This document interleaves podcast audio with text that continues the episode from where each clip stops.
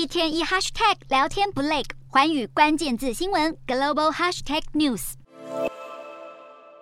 新的一年才刚过没多久，北韩领导阶层就传出人事异动。北韩官媒中央通信社报道，军权仅次于领导人金正恩的官员朴正天已经遭到撤换，改由曾经当过国防部长的李永吉接替。朴正天因为对北韩的短程飞弹技术发展有功，军阶从二零一五年开始迅速爬升。二零二零年进入劳动党中央政治局，并且晋升为元帅。这次被革职，官方并没有透露具体原因。不过有分析指出，金正恩开测朴正天，可能是因为南韩在上个月派出无人机进入北韩领空。而北韩军方疑似未能察觉，而没有做出回应，形成严重的安全漏洞。北韩替换高阶军官的同时，正值朝鲜半岛局势紧张之际，才刚踏入二零二三年，北韩军队就动作频频。除了朝东部海域发射飞弹，金正恩还下令要研发新的洲际弹道导弹，并且大规模生产战术核武，以应对来自美国和南韩的威胁。对此，南韩总统尹锡悦严正反抗。尹锡悦接受《朝鲜日报》的新年专访表示，有鉴于北韩的核飞弹能力已经大幅提升，南韩过去依靠美国的延伸性核阻已经不足以保护人民，因此首尔和华府正在讨论要共同举行核战力的军事演习，而美国对这个想法也相当积极。